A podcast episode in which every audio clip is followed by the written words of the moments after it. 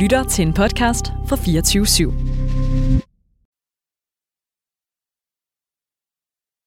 Die Weisheitslehre dieser Knaben sei ewig mir ins Herz gegraben. Wo bin ich nun? Was wird mit mir? Ist dies der Sitz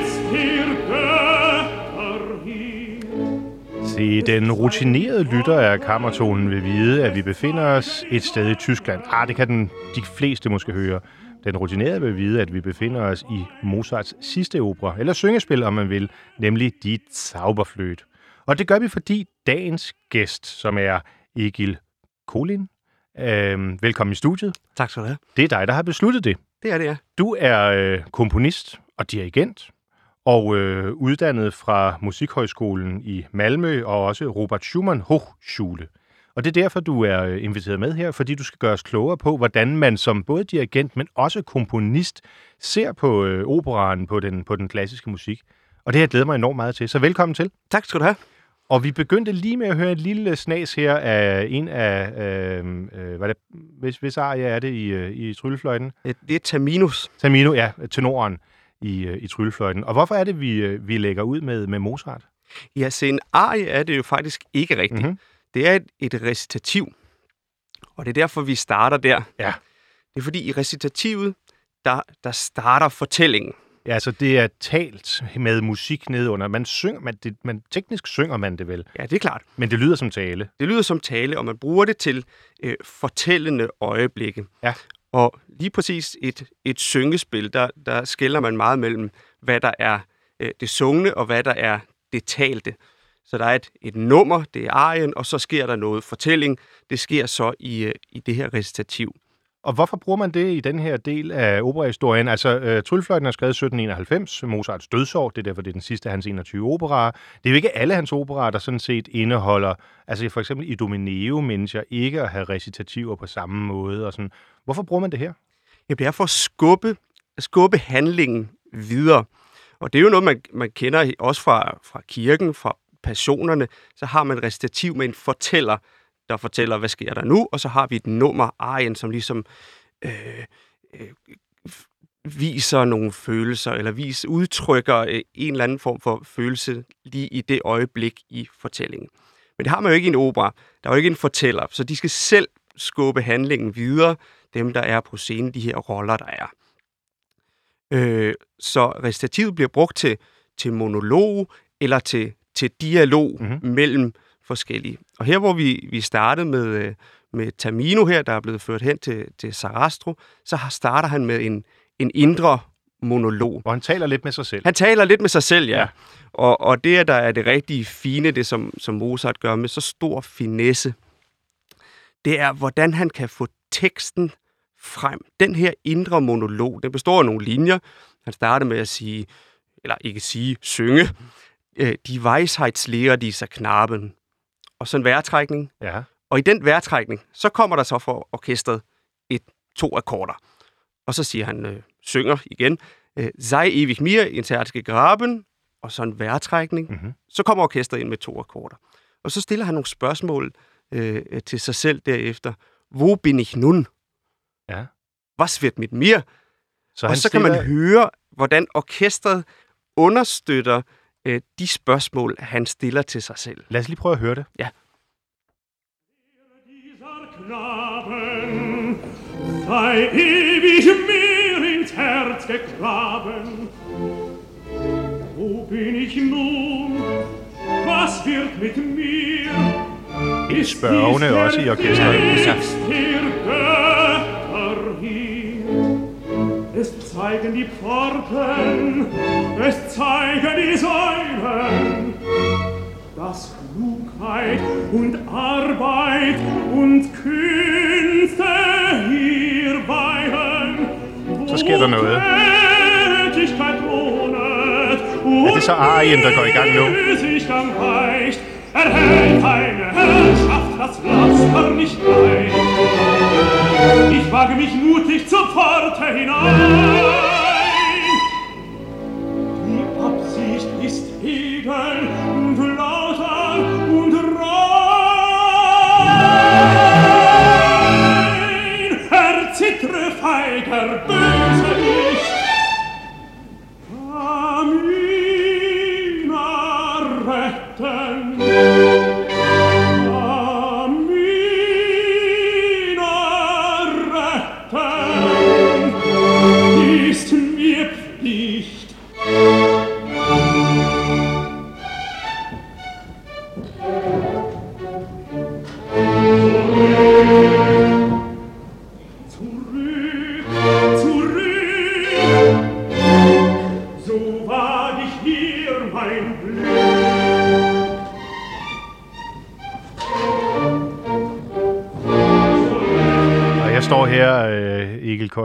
venter. Hvornår kommer det? Hvornår kommer det?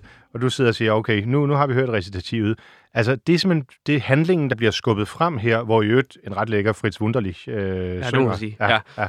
Ja, og det skubber fremad, og der er ikke nogen arie nu. Og i virkeligheden så er det jo heller ikke særlig tit, man hører sådan noget i et, i et radioprogram, eller til en, en leaderaften, eller noget, fordi de, recitativerne, det er noget, man skal hen over for at komme hen til de der de, de gode sange, dem man sidder og, og, Og er venter der på jo at glæde sig. masser af i, i tryllefløjten. Dem er der jo nemlig masser af. Så det er en lidt undervurderet sted i tryllefløjten, det her, men jeg synes, det er så enormt genialt.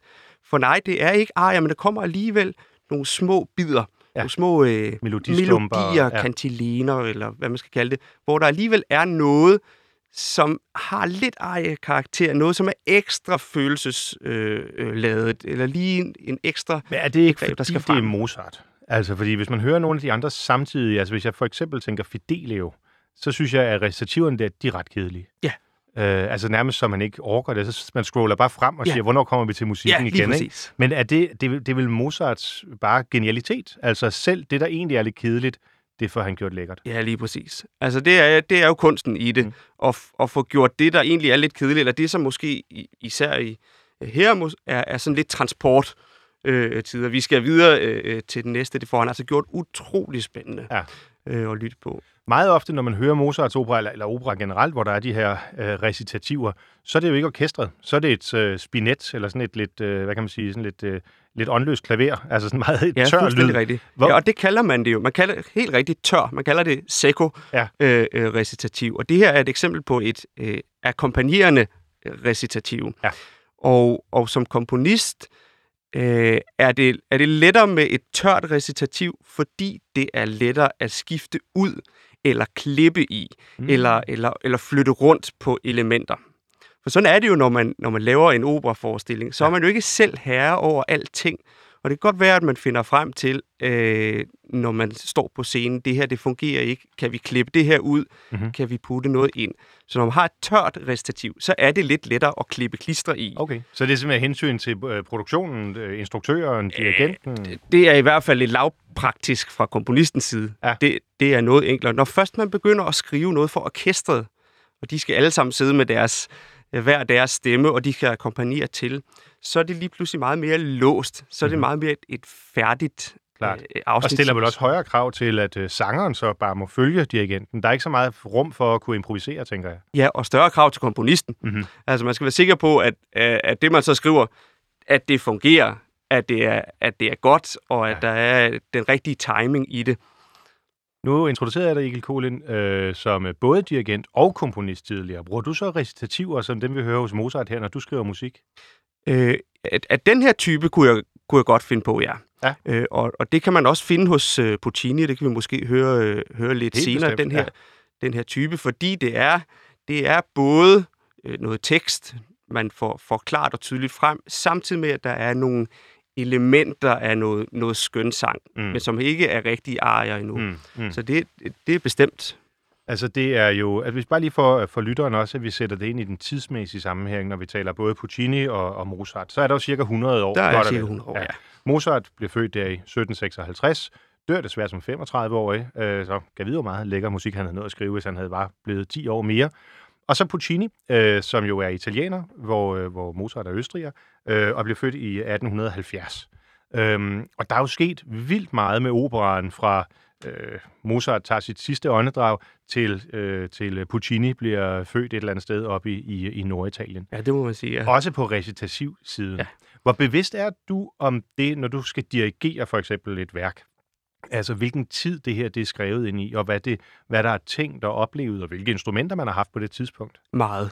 Det fylder meget. Ja, det fylder rigtig meget, og, og prøve at forstå, øh, forstå den kontekst, som den musik, jeg skal lave, er opstået i. Ja.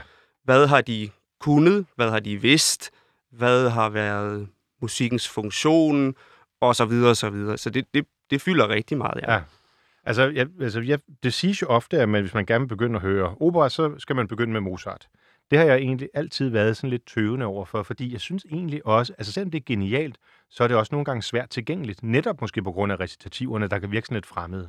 Ja, det, det synes jeg bestemt, du har ret i. Jeg vil heller aldrig anbefale at, at- starte med Mozart. Nej. Også fordi, at den tid, dens øh, tids æstetik og, og ideal, det handler meget om, om balance øh, og proportioner i, i tingene. Så der kan være nogle valg, som komponisten har truffet, æstetiske valg, som gør, at for at holde det i balance, så kan det også blive en lille smule langt. Hvad mener du med balance?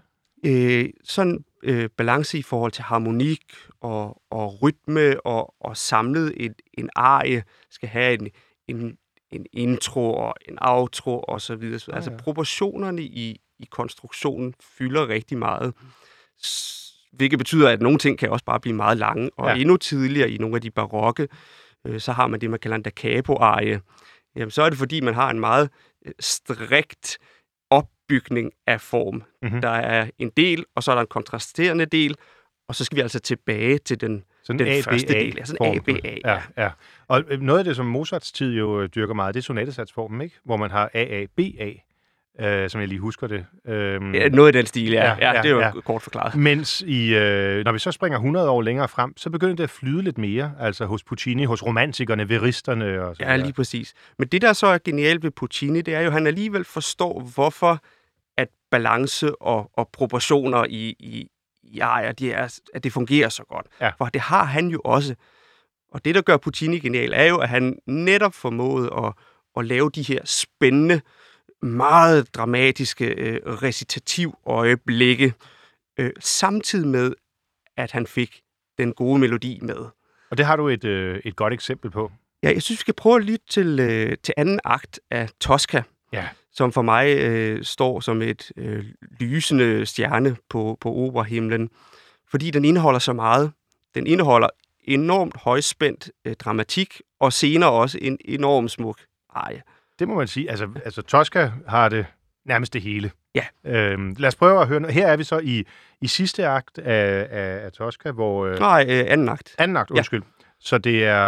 Er vi ved torturscenen? Ja, vi er der, hvor han... Øh, hvor øh, Scarpia Scarpia forhører Cavaradossi. Ja. ja, Så vi hører, ja. hvordan Der er- Puccini han, han laver de her dramatiske høre- øjeblikke. prøve at høre den gang.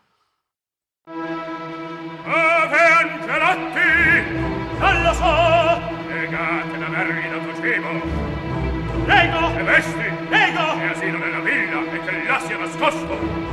Prego, prego.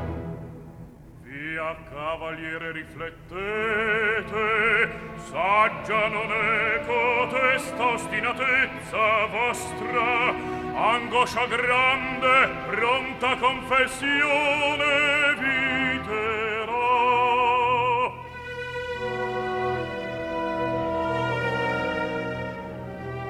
Io vi consiglio, dite, dove dunque Angelotti? Non lo so! Per l'ultima volta, dove? Non so! Ove i tratti di corda Eccola! Mario, tu qui? Di quanto la vedesti Cacio uccidi? Mario Cavaradossi! Al testimone giudice v'aspetta!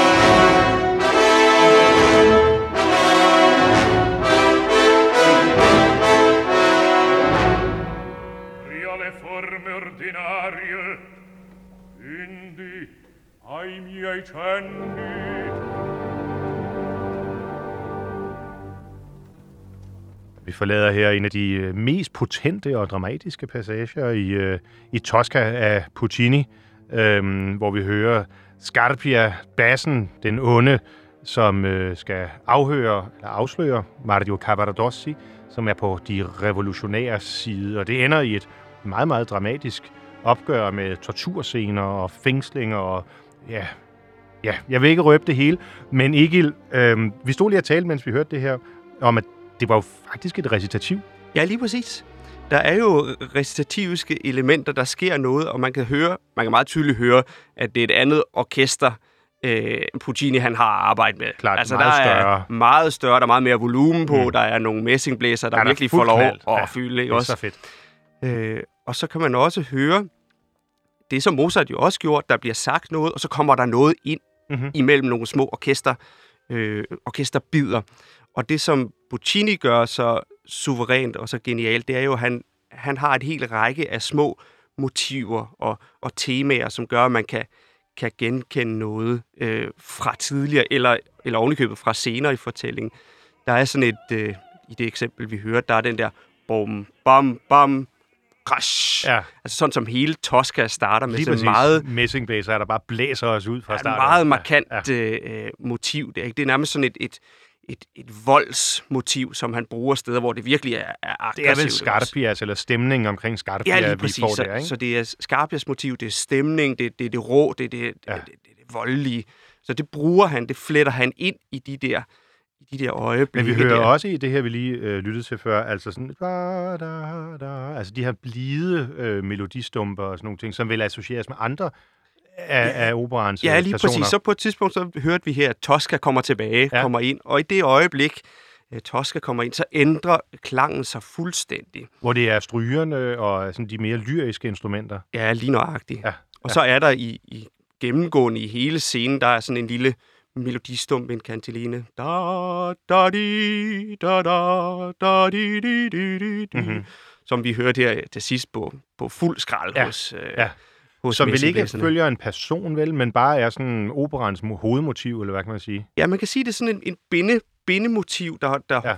får scenen til at, at, at hænge sammen, at vi ligesom bliver i den samme øh, grundstemning, og så bruger han de der små, små motiver der til ja. at, at få os væk et øjeblik. Især lige der, da, da, da Tosca træder ind. Præcis, præcis. Det er en af, altså, altså for, for mit vedkommende en af mine absolutte yndlingsoperaer. Altså, jeg vil sige, Puccini har bare ikke skrevet noget øh, dog. Jo, måske Edgar, den, den allerførste. Det er sådan lidt, don't go there. Men, øh, men derudover, så er det bare super fedt. Han var vel også en rockstjerne for sin samtid, ikke? Altså, Ja, ja, han har sikkert også været pisseirriterende. Det er jeg helt overbevist om. Men, men Puccini har jo også haft sine nederlag, og han har jo også haft sine øh, læringer at, oh, ja. at lære sig, ikke? For han har jo haft, nu nævnte du Edgar, ikke? Og så er der Villi og, Mm-hmm. og de andre af hans første opera blev heller ikke med det samme store succeser. Så han har jo lært, og man, det skal man huske nærmest. som, som, som operakomponist, man bruger enormt meget tid på noget, som man ikke rigtig selv er herre over, eller ikke rigtig ved. Har du også oplevet det som komponist? Altså, at øh, man godt ved, at jeg er så tidligt i min kunstneriske udfoldelse, at det er ikke de her værker, jeg skriver nu, som jeg nødvendigvis vil blive husket for, men at man på grund af kritikken, man får, og på grund af oplevelsen, når man så står med orkestret, jamen, så lærer man af det. Absolut, og det er jo sådan, det fungerer for alle, der laver noget kunstnerisk. Man, man, man laver et projekt, og så lærer man af det, som leder videre til det næste projekt. Så den øh, opera, som jeg har skrevet, jeg er i gang med min nummer to nu, Mhm. mm-hmm. øh, har skrevet en tidligere, der har jeg jo lært enormt meget om hele processen, og jeg dirigerede den også selv, så jeg får ligesom en indblik i, hvad virker, og hvad virker ikke. Er der stor forskel på det, når du sidder med, øh, med det blanke nodepapir foran dig, og har alle idéerne inde i hovedet, temaer og øh, måder at orkestrere på og sådan nogle ting, og så til du hører det, når du står foran orkestret. Er der stor forskel? Ja, ja, det kan der godt være. Altså, der var der eksempler på, øh, så hvis der nu står i, i librettoen, manuskriptet til, Mhm. mm-hmm. til operan, så er der en eller anden regibemærkning om, nu sker der det og det. Så skal jeg jo sidde derhjemme i, på mit kammer ved mit skrivebord og prøve at forestille mig, hvordan ser det her ud på scenen, når vi når frem til det. Ja. Og så er det jo ligesom at være, være filminstruktør eller klipper. Man skal ligesom sætte noget tid af til det. Så sidder jeg der med mit stopbord og siger, okay, hvor lang tid forestiller jeg mig, at, at den her bevægelse tager? Øh, og der var der eksempler på, at jeg, øh, der stod en eller anden sceneteknisk, der skulle ske, og jeg tænkte, det kommer til at tage øh, 15 sekunder, eller så og så lang tid. Så jeg havde skrevet så og så mange takters musik, og så viste det sig, at, at det var overstået på to sekunder. Og så står man der med, Så med virker- 20 takters musik. Sangerne er lige pludselig lidt malplaceret. Ja, ja, så står de der og, og, og glor. Så der må vi simpelthen gå ind og klippe, øh, øh, klippe i det. Nu siger du librettoen, altså teksten, handlingen i din, øh, i din, din første opera. Øhm, det er jo kun meget, meget få komponister, der skriver øh, tekster selv. Jeg har kun lige kommet på Wagner. Ja. Øhm, så så det, det, er jo, det er jo ret almindeligt. Hvem skrev... Øh, kan du prøve at sige lidt om, om den første opera, du skrev? Hvordan bliver det til? Altså, hvordan får man den, jeg vil næsten sige, vilde idé at sige, jeg vil skrive en opera? Ja, det er en, det er en vild idé. Øh, det er virkelig en, en vild idé. Ja. Og man skal, hvad skal, man skal vide, hvad man, øh, hvad man siger ja til, og hvad, hvad man øh, går ind til. For man skal lægge meget arbejde i det, og Klart. det kan være enormt anstrengende proces, men, men resultatet og, og frugten af det er også virkelig stor. Jamen altså, processen er, at man, man får en bestilling. Sådan mm. vil det typisk være. Øh, For det er et stor maskine, man skal sætte op. Ja. Så det kræver, at der er nogen, der har den her opera-maskine, et kompani, mm-hmm. et teater, øh, som så bestiller hos en. Og hvem var det i dit tilfælde? Det var en sommeropera i, øh, i Sydsverige i Skåne, Ja. som satte en forestilling op i løbet af, af, af sommerferien. Og så var en ungdomsforestilling, så det satte jo også nogle krav til, Mm. hvad, hvad skal vi have skrevet ind i den her libretto, og hvad skal jeg som komponist tænke over, fordi det er, det er unge mennesker, vi har at gøre med, og, og det er kun i sommerferien, så det skal læres rimelig hurtigt, og så videre, og så videre. Men så, er det jo, så starter samarbejdet med en, en librettist, altså den, der skriver teksten. Ja. Og, og det er et rigtig spændende øh, samarbejde, Så der du er, skal med, ske der. du er med i den proces? Helt fra start. Okay. Øh, og og det, det vil jeg være. Måske i den bedste af alle verdener, så, øh, så fik man leveret en libretto, der bare var fuldstændig perfekt og køreklar til komponisten. Jamen, jeg er ret sikker på, altså nu talte vi om Puccini før, øhm, altså jeg tror, det er Illica, øh, der ja. Ja. skriver librettoen til Tosca. Ja, de er to faktisk. Ja, Ja, det ja. er ja. at være en, en partner. Ja. Men det var også en proces, hvor Puccini så øh, satte streger og skrev ud og skrev til, og så tilbage igen. Og sådan. Så det var ikke bare sådan, han fik det, og så sagde fint, jeg skriver musikken. Det var I en høj proces. Grad, I høj grad, ja. Og sådan er det der også for han, dig. Og der har han jo lært Puccini af sin første opera, og hvor, hvorfor at det ikke fungerede, og hvorfor endte det med ikke at fungere. Så det tager han jo med i det nye samarbejde der med, med Illica og hvad hedder han? Ja, Rosa, tror jeg. Sådan noget, ja. ja. øh, at sige, okay, jeg ved, at jeg vil have det her. Mm-hmm. Mhm. Og, og det er øh, også kendetegnet for Puccini. Han er god til at opsøge øh, teatralske øjeblikke Mhm. mm-hmm. og, og, øh, Og sætte musik til. og sætte musik Ja, ja, til, selvfølgelig. Ikke? Og han ved, hvad, hvad der skal til. Der skal være noget, der skal være dramatisk, men der skal også være steder, og der skal være tekst til den gode melodi. Ja. Og det kan jeg næsten ikke understrege nok. Altså, det er, det er bare vigtigt. Kan du høre, når du ser teksten, kan du så inde i dig selv fornemme, eller næsten høre musikken? Ja, det er jo så det, jeg gør, når jeg komponerer. Så sætter Ja. jeg mig ned, og så prøver jeg at, at læse teksten, og så høre rytmen i det, Ja. og, og, og så sætter jeg mig måske og improviserer lidt ved klaveret og siger, kan jeg ramme den, den rigtige følelse her, det rigtige tempo, det rigtige. Okay. øh, den rigtige klang. Så det er sådan, en klang eller en stemning eller en melodi i virkeligheden fødes? Ja. Det er ud af, ud af teksten? Det er ud af teksten, ja. Ja. Og der er det jo vigtigt, igen samarbejdet med librettisten, at man kan få en god tekst ud af librettisten. Mhm. Mhm. Det skal være noget, der fungerer. Det er noget, der er sangbart. Ja. Øh, og, og stadigvæk på Puccinis tid, øh, der er det jo simpelthen de, de italienske versefødder, der gælder. Man har noget quinario, senario, endecasillabo og sådan noget. Altså simpelthen et, et færdigt antal stavelser i en linje, og så næste verselinje, og hvor mange stavelser er der i den, og rimer det med hinanden, og, og så videre, og så videre. Og så har man fire af dem, og så er det en frase. Det, det kan man stadigvæk finde hos, Ja, ja. ja. øh, hos Puccini og, og Seneverdi. Og hvad, din- første opera, hvad ja. Ja. hedder den? Den hedder Det Sjungande Løven. Det var jo i I Sverige. Sverige, ja, det Ja. Så den er skrevet på svensk. Den er skrevet på svensk svensk, librettist. Ja. ja.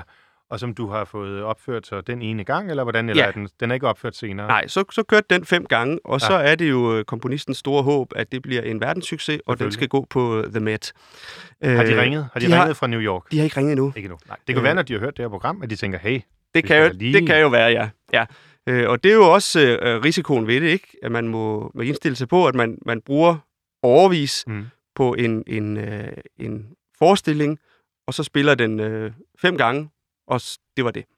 du er jo ikke den eneste komponist, der i givet fald har, har, har oplevet det. Nej, det er jeg Altså, ikke. når vi nu taler med, med Puccini, så et af de tidligere programmer, der gennemgik vi Madame Butterfly, Ja. som jo også blev en, øh, eller ikke også, undskyld, det, men som jo blev en dundrende fiasko, altså ved, ved premieren.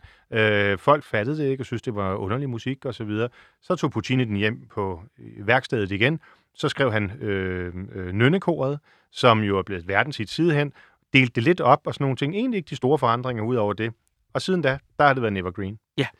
Uh, kunne du finde på det også med, øh, med din opera? Hvis, den, hvis nu der ikke er nogen, der ringer fra hverken La Scala, eller The Met, eller Covent Garden, eller noget inden for den næste par år, kunne du så tænke dig, at- eller forestille dig at tage den tilbage og sige, øhm, jeg giver den lidt ekstra eftersyn? Jamen, jeg er så øh, pragmatisk anlagt, at, at det vil jeg da absolut gøre. Altså, jeg ønsker jo det bedste for, Ja. for min musik og min kunst og mine værker, så hvis det er det, der skal til for at, at få dem ud at leve, så, så er jeg klart villig til det. Spændende, spændende. Vi skal høre lidt mere Puccini øhm, til hans sidste opera. Ja. Øh, fra 1921. Ja, lige præcis. han jo når faktisk ikke engang at skrive den færdig, øhm, men, øh, men dør af, jeg tror nok, strubecancer. Ja. Øhm, og, øh, men, men, men jo en af dem, som igen er, er spækket med, med gode melodier, vilde spændinger, stemninger, øh, og som jeg tror, alle mennesker, der bare har levet i den frie verden i et enkelt år, vil kunne ikke genkende til et par af melodierne. Ja, lige præcis. Der er jo nogle store hits der, ikke? I Nessun Turandot. Dorma, for Ja, lige præcis. Men det er ikke det, øh, jeg vil Nej. Nej. tage frem her. Det er øh, det, som Puccini også har forstået rigtig godt, eller man som operakomponist skal være bevidst om, i øvrigt i samarbejde med sin librettist, det er de her steder, hvor der sker meget på scenen. Ja.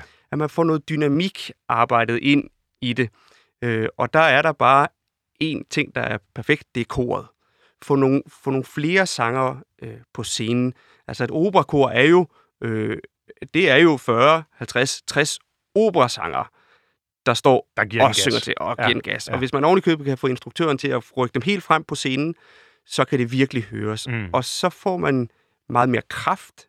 Man får også ligesom et sådan rent øh, dynamisk i, i orkesterspektret meget mere spillerum. Altså, så kan man få, få orkestret frem Ja. og få dem til at spille meget, meget kraftigt. Ja.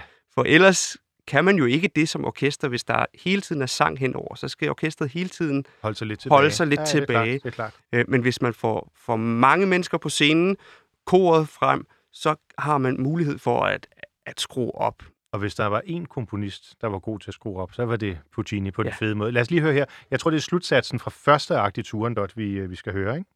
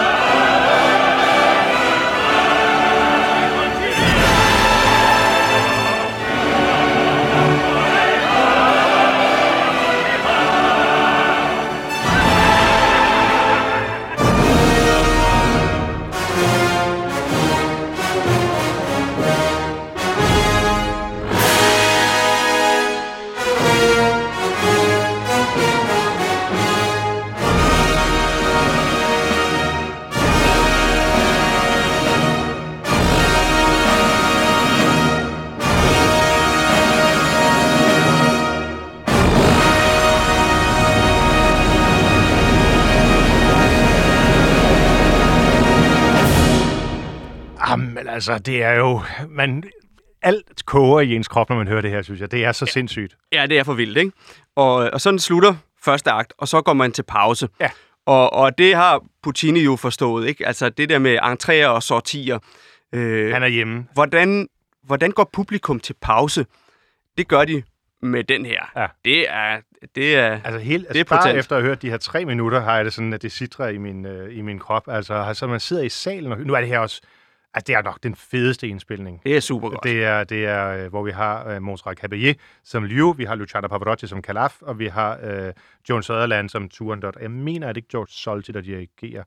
Øh, det, det er i hvert fald fuldstændig øh, uforligneligt. Og så det, vi talte om før, koret. Altså den rolle, hvor koret komplementerer øh, de her helt fantastiske stemmer. Det er så godt orkestreret, ikke? Jo, jo, det er fantastisk. Og der er også noget fantastisk i historien, ikke? At koret står jo og råber, lad være, Præcis, lad være, lad præcis. være. Du skal ikke gå hen og slå tre gange på gongongen, og, og der er bygget op til musikken, ikke? Ja, og hvad der må ske, det er, at han går hen og slår tre gange på Det det. Altså historien helt kort fortalt er jo, at vi har den her mystiske kinesiske prinsesse Turandot, som er begyndt at slå alle sine bejlere ihjel, fordi det kan svare på tre gåder. Så kommer den her persiske prins, der hedder prins Kalaf, og der sker en hel masse. Han møder sin far, han møder en tjenerinde, der er forelsket i ham, hvad ved jeg. Bottom line er, han ser Turandot, bliver selvfølgelig ved første øjekast dybt forelsket i hende, og siger, de der tre gåder, dem knækker jeg. Og det, det, det er her, vi er i, i operans øh, fortælling, hvor han går hen til, som du siger, gongongen, og siger, jeg er klar. Og vi hører hans, øh, de tre tjenere der, øh, ping, pang og pong, nærmest stå og juble over, nu skal der flyde blod igen i gaderne og så videre. Det er så spændingsmættet, og det er vel også, altså er der andre af samtidens komponister, der kunne have skrevet det her, tror du? Når man tænker på Puccini, altså der var jo faktisk andre gode operakomponister samtidig med Puccini. Vi talte lidt om det inden udsendelsen. Chilea, Ponche- Ponchielli og så videre. Vi hører dem bare aldrig rigtigt. Nej, det gør vi ikke. Og det tror jeg sådan set godt, de ville have kunnet, øh, og, har også gjort. Så det er ikke, altså det der er ved sådan en som Puccini, det unikke er ikke, at han kunne skrive en stor finale. Mm. For det er der andre komponister, der kan. Og det Ja. unikke er ikke, at han kan skrive et dramatisk øjeblik. Det er der også andre komponister. Og andre kan også skrive så utrolig sentimentale melodier, som han kan. Men det unikke ved Puccini var, at han kunne det hele. Ja, ja. Øh, han, han var ikke begrænset på nogen punkter. Og det han jo også kunne, det var virkelig at mestre orkestret. Altså orkestreringen, klangfarver, distribuere det over tid. Hvornår skal man holde igen? Hvornår skal man, som her, Mm-hmm. bare sige Fuld skrald. Fuld, fuld skrald. Ja. Fuld batteri, ikke også? Øh, Og hvordan gør man det, Egil? Øh, prøv at tage os lidt ind i, øh, i, øh, i komponistens værksted. Altså, er det lige, når, man, når man taler med en forfatter, for eksempel, så taler de jo om kronologi igennem en akt. Øh, eller en, en, en bog, et kapitel og så videre. Der skal være nogle spændinger og noget, hvor det er roligt, og man sådan ligesom kan blunde lidt, mens man læser, og så skal der være, hvor det virkelig er, der er handlingsmættet. Gør man det samme, når man skriver en opera? Så laver det man en kronologi. Ja, det er simpelthen det korte svar. Man, man Okay. skal have en eller anden... Øh, øh, simpelthen forestille sig, hvordan skal hele den her første akt Ja. forløbe. Øh, fra publikum sætter sig i, i sædet, til de går ud igen og holder pause. Eller hvis det er sidste, så, så er den jo færdig. Ikke? Så er det virkelig øh, øh, kronologi og, og øh, højdepunkter og højde- og lavpunkter. Ikke? Altså, hvornår skal det gå hurtigt? Hvornår skal der være masser af flow? Hvornår kan vi bremse op i, i fortællingen? Hvornår skal det være meget svagt? Hvornår Ja. skal det være meget indadvendt? Hvornår skal det være meget kraftigt og meget Og hvordan udadvendt? gør man det? Altså, er det, nu talte vi før om under på, på Mozarts tid, øh, der i, i 1800, jamen der var det A, B, A, da capo og forskellige andre sådan faste former. Det flyder lidt mere under øh, Puccini. Alligevel hænger det vældig godt sammen. Hvordan gør man det? Kan du, kan du hjælpe os med at knække den ned? Ja, ja, altså hvis jeg nu havde, øh, hvis Ja. jeg nu havde svar rød, så var, Så var nok havde det med ringet. så havde det med ringet, ja. øh, ej, det er meget, meget øh, vanskeligt, og man kan ikke rigtig forudse det på forhånd. Men det er jo det, komponisten skal prøve på. Mm. I hvert fald, hvis man skriver som Puccini gør, eller Wagner, eller den her genkomponerede Ja. øh, opera. For så er man jo herre over, over alting.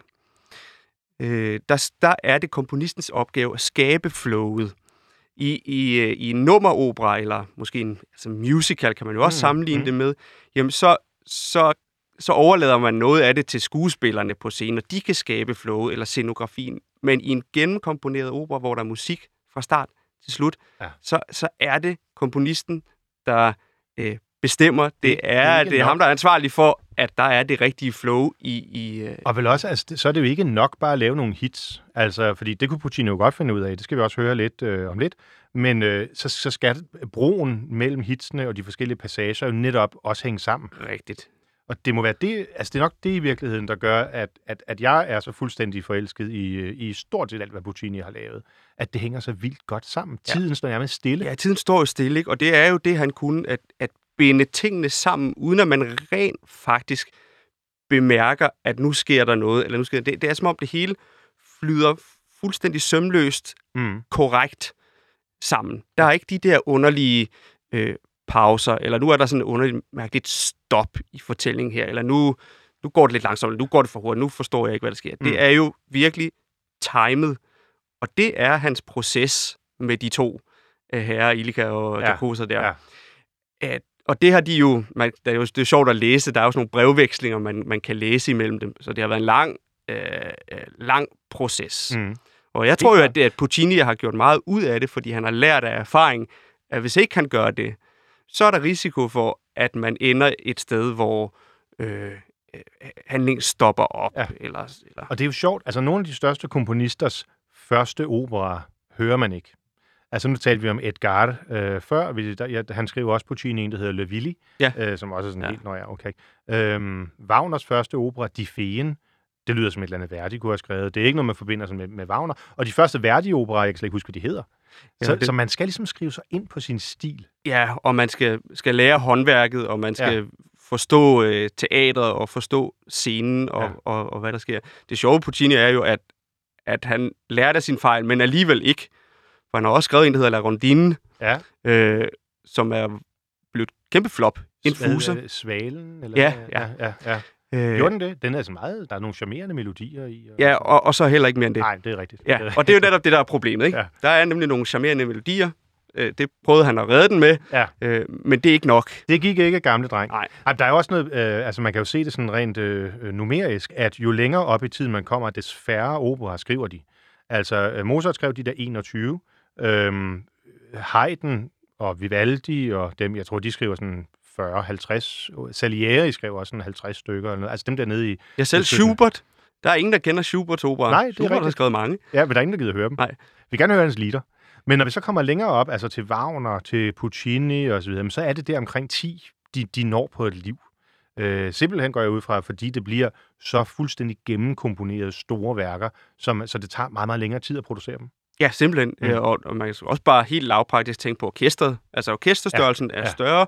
Jo større orkestret er, jo, jo længere tid tager det at, at, at tænke det igennem. Selvfølgelig. Øh, og hvis man vil lave de her gennemkomponerede operer, så tager det virkelig lang tid, fordi det skal være, det skal være klart fra start. Ja. Du kan ikke som i, i de tidlige operer ligesom klippe og nej, sakse klart, og klart. lægge til, og der er jo også eksempler på, jamen så er en, en komponist har skrevet øh, øh, en opera, men øh, solisten han synes, at den arie var dårlig, så vi tog en arie fra en, en anden Det, kan, komponist ja, og, det var Hentel jo mester i, og Rossini jo det også. ja. ja, ja. Øh, og, og jo længere frem vi kommer, og jo mere færdigt en færdig pakke fra, så kan du ikke så kan du ikke bare tage noget ud, for alt er viklet sammen med ledemotiver og så videre og så videre. Nu hørte vi meget øh, dramatisk Puccini, både for Tosca og for Turandot. Nu skal vi høre noget mere, øh, hvad kan man sige, pietistisk. Øh, øh, ja, jeg ved næsten ikke, hvordan jeg skal beskrive det. Vil du selv sætte ord på, inden vi hører, og igen fra Tosca? Ja, altså det, det mest oplagte ord er jo sentimentalt. Ja, okay. Øh, det, det er en, en sentimental øh, melodi, det er jo bare det, der, der rammer. Lad os høre noget sentimental Puccini.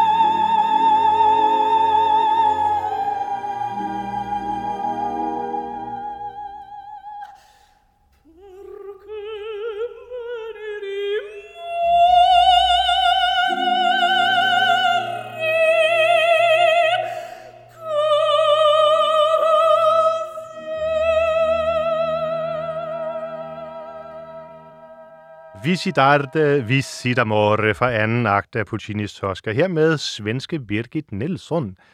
Så, så bliver det ikke mere honningfyldt og sødme eksponeret. Altså, Nej, det, ej, det er vildt, ikke?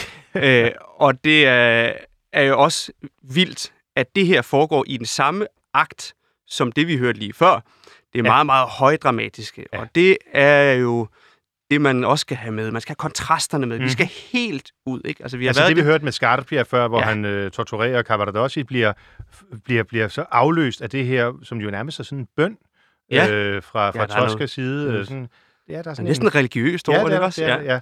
Og du fortal, vi, vi talte, da vi hørte det, øh, det kunne lytterne så ikke, de lyttede til musikken, men vi talte om det her med opbygning, at det sådan er lidt recitativagtigt i begyndelsen, og så er det virkelig orkestret, der bærer melodien. Ja, ja, og det er jo et, et, et, et, et trick i, i håndbogen, ikke også? Han starter med et, øh, en, øh, en intro. Ja. Det der... Visitate lasso lasso, Mhm. fami fami. Øh, meget enkle, øh, meget enkel start. Det starter med ingenting, og der er kun lige nogle... Og det er der, man får sådan den pietistiske, sådan bønagtige ting i min Ja. ja. Det er sådan det, jeg hører. Ja, og strygerne, ikke også? Sådan Ja, helt, ja. helt stille og helt enkelt. Sådan nogle, det kaldes for sexte akkorder, faubourdon. Okay. Der er ikke nogen grundtoner. Vi, vi, vi, vi svæver simpelthen. Og Så det er simpelthen en teknik, han benytter sig af der. Det er, det er helt klart bevidst, ja, at, ja. at vi, vi sidder med en klump i halsen på det der sted. Der er ikke nogen grundtoner. Vi, vi, vi kommer ikke i bund i vores krop og i vores sjæl. Og så kommer nemlig, som du siger der, melodien, så der kommer bare melodien, ud. Ja. øh, der, der ligesom flyder ja. i orkestret. Ja.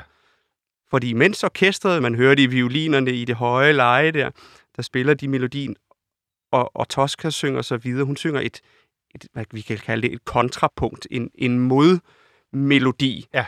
til hovedmelodien, som egentlig ligger i strygerne. Og så, Da, da, da. Det, er, det er det, som er hovedmelodien. Og så Ja. har sangeren i virkeligheden en anden melodi.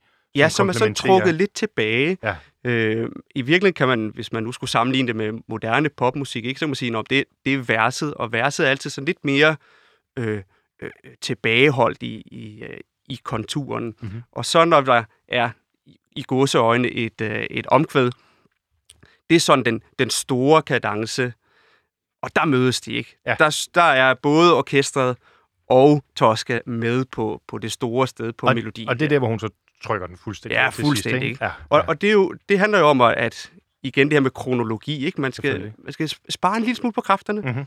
Øh, ikke, øh, der må godt være noget at vente der må på. godt være noget at Ja, vente på. ja. Ikke, øh, ikke bare fyre det hele af på en gang, fordi så får man, får man det bygget godt op til den der øh, øh, grand cadenza der. Præcis, ikke? Øh, præcis. Og når anden gang den kommer, så, så stikker det jo fuldstændig af. Præcis. Nu, nu må man sige, nu har vi virkelig gjort reklame for den gode Giacomo Puccini. Ja, Øh, og jeg håber, at I derude vil, øh, vil tage det til jer.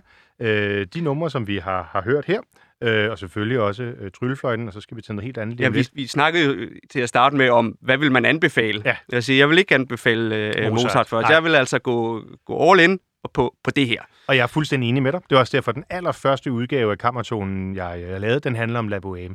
Øh, fordi jeg synes, det er simpelthen for det første så gennemkomponeret, så lækkert og så tilgængeligt. Og det er det meste af, af Puccinis musik. Og man er næsten sikker på, uanset hvilken en man vælger, måske lige bortset fra La Rondine og nogle af de Ja, tidlige, ja. så er der noget, man kender. Det kan man jo ikke nødvendigvis sige om den sidste komponist, som vi skal, øh, vi skal dyrke lidt i, øh, i dag. Ja, vi skal, vi skal snakke lidt om Strauss. Richard Strauss. Ja, simpelthen.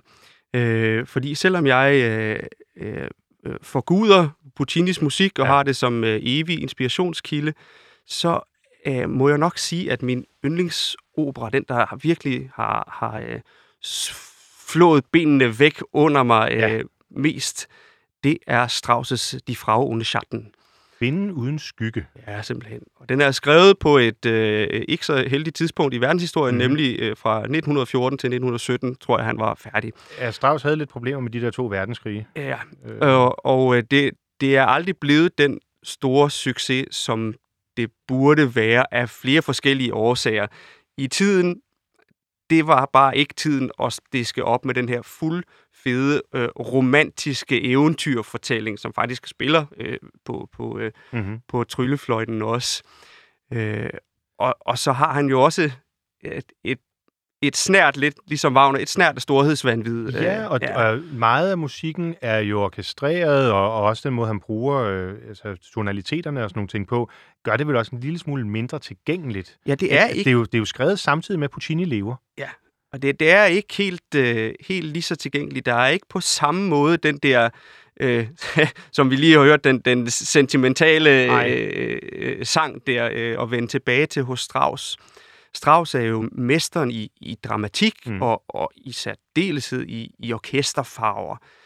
Øh, og det er der jo mange andre, også i, i det 20. århundrede, der er, sådan nogle som Benjamin Britten Åh, ja. og, øh, øh, og, og Shostakovich, og der, der er jo Men som flere er meget andre. mere modernistiske, trods alt. Ja. Altså, altså Strauss er vel sådan lidt overgangen mellem øh, den romantiske skole øh, med Puccini og dem, vi har talt om derudover, og så til modernismen, ikke? Jo, og, og, og med den her opera, De Fragende Charten, det er ligesom, øh, det, det, er, det er punktum for, for det romantiske, så Ja. ja. kan man ikke rigtig komme videre. Det, skal, vi, skal vi prøve at høre lidt af det? Ja, og det kan vi så, godt gøre, ja. øhm, Skal vi se, hvor, hvor er det, vi er i øh, De har Ja, altså der her. er, øh, med den er det lidt ligesom med tryllefløjt, den er enormt svær at, at øh, forklare. Ja, ja handlingen, ja, ja, handling, det gider jeg fordi slet ikke gå ind i. Det må folk læse på Wikipedia. Ja, det, det må de lige selv læse, men det der står på det her tidspunkt, hvor øh, vi skal høre kun orkestret, Mhm. det er en, en forvandling, ligesom i, i tryllefløjten. Der, der er ligesom brug for, for sceneskift, vi skal et nyt sted hen. Og der, hvor vi er, det er, er kejseren, der, øh, der rider ud øh, til sin falconergård. Øh, og det er, øh, den ligger ude i skoven, og det er måneskin, og han er helt alene. Og Ja. det, man kan høre i orkestret, det er, øh, der er lige om lidt, så er der sådan en solo-cello, der spiller. Det forestiller mig, at kejseren, der, der er alene. Og så er der nogle meget, meget, meget øh, prægnante, penetrerende øh, skrig Ah, fra, øh, fra den her os, øh, falk. ja, Og ja. så nærmest nogle, nogle nærmest magiske klange, der, der opstår omkring den her Lad os høre her, lad os høre her orkestersatsen fra Die Frau ohne Schatten. Egil